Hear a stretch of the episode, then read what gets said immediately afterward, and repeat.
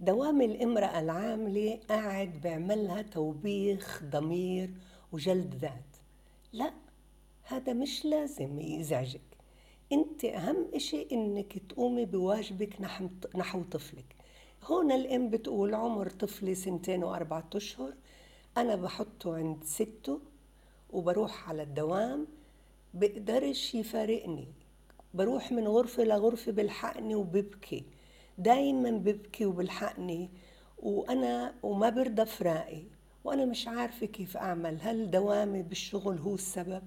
لا دوامك بالشغل مش هو السبب. بس أنا بدي أطلب منك ليش سنتين وأربعة أشهر ليش ما بيكونش بالحضانة؟ وبعدين بدي أقول لك إنه أنا كتبت لكم قصص كتير بتساعدكم لحتى إنه يطلع ابنك من هالمشكلة. يعني لما بدخل الروضة إذا بدك تفوتيه على حضانة روضة كشكش في الروضة أو كتير في عندي قصص للفراق مع الأم. الفراق مع الأم دايما ببكي الولد. يعني قليل قليل ولد بيقبل إنه الماما تبعد لأنه لما بيشوفهاش لما بيشوفش عنده الخيال الواسع إنه فقدها. سنتين وأربعة أشهر بلش يتطور عنده الخيال. فبدك تستخدمي الدراما. مثلا فتي على غرفة بعيد عن نظره بتصيري تحكي أو تغني وانت جوا.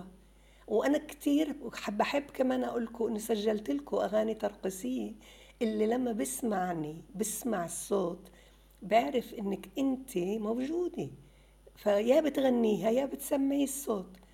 مهم لما يبكي ما تزعليش ما تنرفزيش ما تتعصبنيش ما تبتديش تلومي نفسك.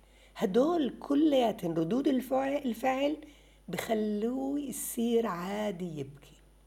إذا بتقولي لي ليه إلهام؟ لأنه قاعدة بتركزي على هذا السلوك ماما. وطالما أنت عم بتركزي على هذا السلوك طالما أنا بكرره.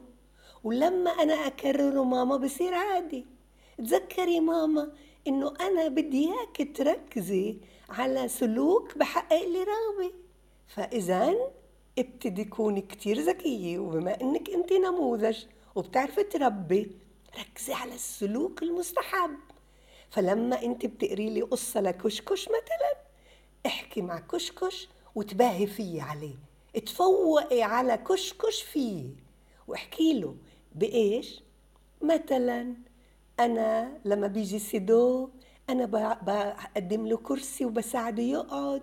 مثلا لما تيتا بتعطيني شغلة بقولها شكرا فهدول كل السلوكيات المستحبة اللي أنا عم بعملهن وأنت مش منتبهتي لهن.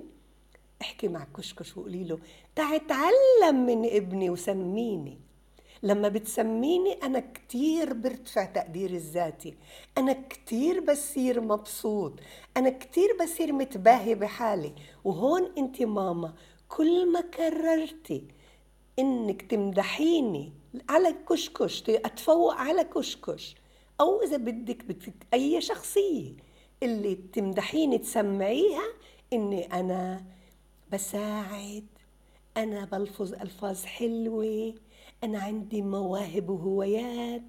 لما بتمدحيني وبتكرر المدح أنا كمان بكرر السلوك وبصير عادي.